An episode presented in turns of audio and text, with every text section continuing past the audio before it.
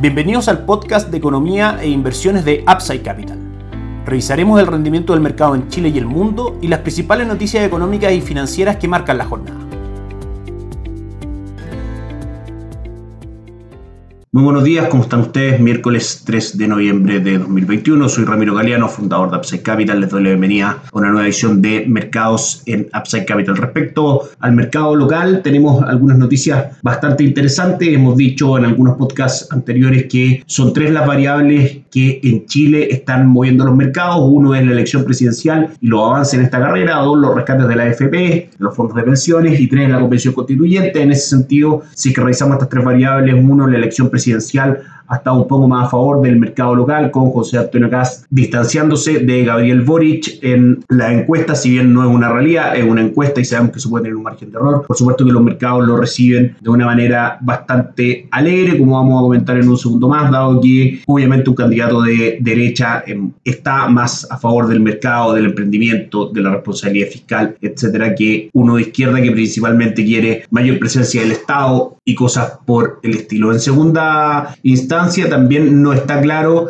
la fecha de voto del cuarto rescate de los fondos de pensiones en el Senado. También hemos visto algunas declaraciones, por ejemplo, Carlos Montes, senador socialista de la oposición, que si bien ha estado a favor de los últimos tres retiros, este cuarto plantea que votará en contra. De manera que son noticias que en general le gustan al mercado, que hacen que el castigo de los activos locales tenga una pequeña pausa. El IMASEC del día de ayer, que salió por sobre lo esperado y lo comentamos en el podcast, sigue dando coletazos, la economía vuelve a sorprender, expectativas de Producto Interno Bruto se empinan para este año cerca del 12.5% para el 2022, sin embargo el mercado proyecta una expansión entre el 1 al 3.5%, de ahí que se consideran clave las señales para la inversión y el empleo que le brinde el futuro gobierno, titula un artículo del diario financiero en su versión en papel. Se los recomiendo para que lo puedan leer. Obviamente que el Producto Interno Bruto tan fuerte durante este año es básicamente en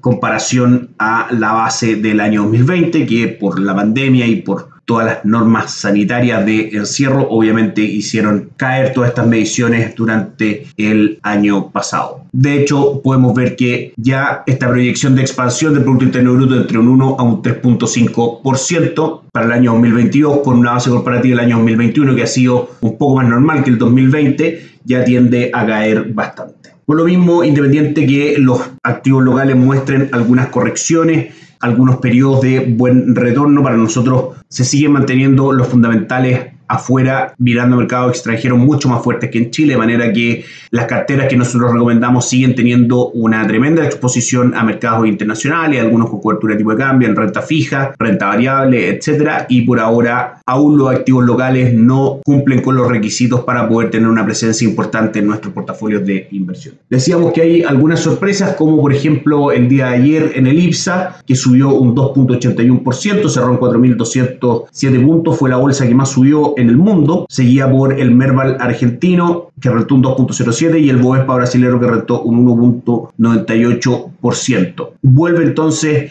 el IPSA a terreno positivo, que también el día de ayer fue ayudado por Sokimich, tuvo un salto de más del 10%, acción que tiene la mayor ponderación dentro de los títulos de el IPSA, de manera que fue ayudado en ese sentido. El resto de los activos locales en general tuvieron un día no muy positivo, el cobre cayó un 0.59%, cerró en 4.45 el día de ayer y el dólar peso tuvo una apertura en 813 y cerró muy parejo en niveles de 812. Hoy día sigue siendo un buen día para el mercado local, un 0.45 arriba el IPSA a esta hora. Dentro de las acciones más transadas está la Sokimich B subiendo un 2.22%, Vapores subiendo un 1.76%, la DAM arriba un 2.28%, cotizando en 1.290% y Falabella sin grandes cambios subiendo un 0.04%. El resto de los activos locales revisamos el cobre, que está ahora en la bolsa de de Londres, sube un 0.7%, cotizando en 4,39 dólares por libra de cobre. Y el dólar peso marca en nuestras pantallas niveles muy similares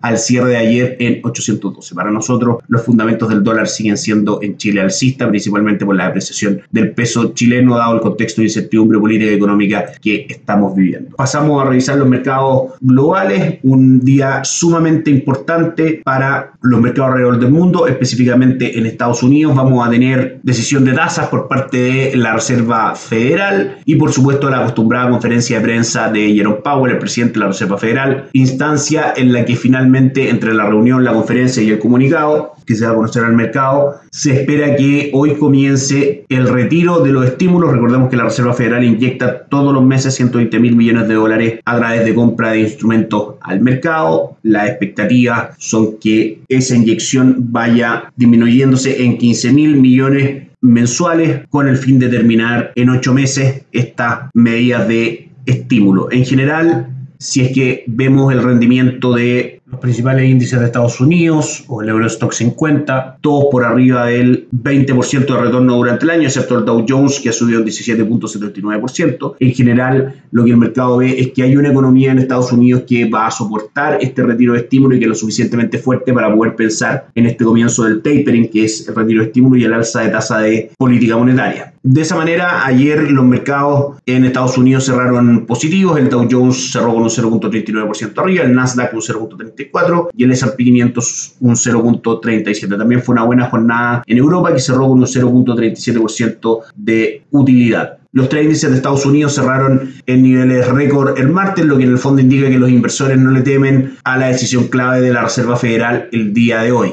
Wall Street ha entrado en su periodo estacional más fuerte y las tendencias históricas dicen que el impulso reciente debería continuar. Los datos apuntan a un noviembre sólido y un periodo de tres meses sólido también. Los fundamentos para poder seguir invertidos en Estados Unidos son bastante claros y forman parte de nuestra recomendación de inversión de todas maneras. Los comentarios de Powell sobre la inflación podrían ser el mensaje más importante de la Reserva Federal, ya que eso puede ayudar a los inversores también a tener una idea del pensamiento del Banco Central en torno a la política de tipos de interés. Vamos a estar atentos a si existe la posibilidad de que la Reserva Federal dé una sorpresa de carácter agresivo, si opta por un calendario más rápido de los 15 mil millones que espera el mercado, como han defendido también algunos miembros regionales de la Reserva Federal en la última semana. De todas maneras, la mayor incógnita es hasta qué punto cambiará el presidente de la Reserva Federal, Jerome Powell, su discurso sobre inflación, ya que últimamente ha empezado a reconocer que la subida de precios al consumo es más amplia y duradera de lo que la Fed había previsto. Son informaciones que obtenemos, por supuesto, de la página de CNBC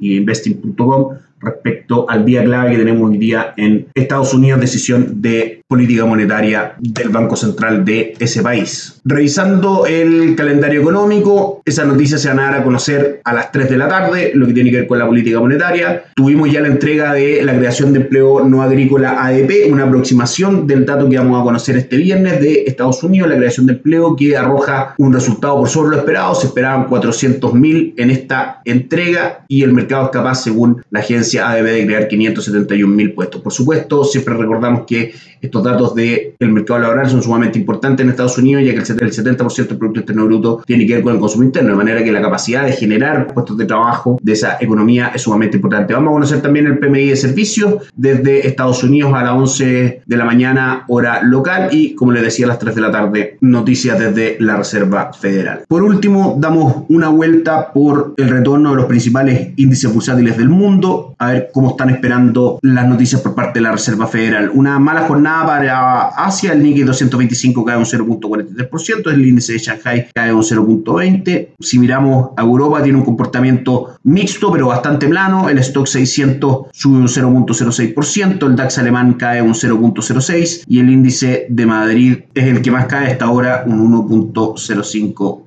Los futuros de los tres principales índices bursátiles de Estados Unidos cotizan en terreno levemente negativo, pero sin grandes fluctuaciones. El S&P 500, los futuros cotizan esta hora con el Dow Jones cayendo un 0.19%, los futuros del S&P cayendo un 0.14% y el Nasdaq subiendo un 0.07%. Día importante entonces para los mercados. En general no hay una tendencia clara en los principales índices bursátiles, de manera que el mercado está expectante a las noticias de la Reserva Federal que vamos a estar, por supuesto, en detalle comentando el día de mañana. Déjenos sus datos, visítenos en www.apseca.cl para poder brindarles toda la asesoría necesaria para vuestros portafolios de inversión. Que estén muy bien y tengan un excelente día. Nos encontramos mañana. Chao, chao.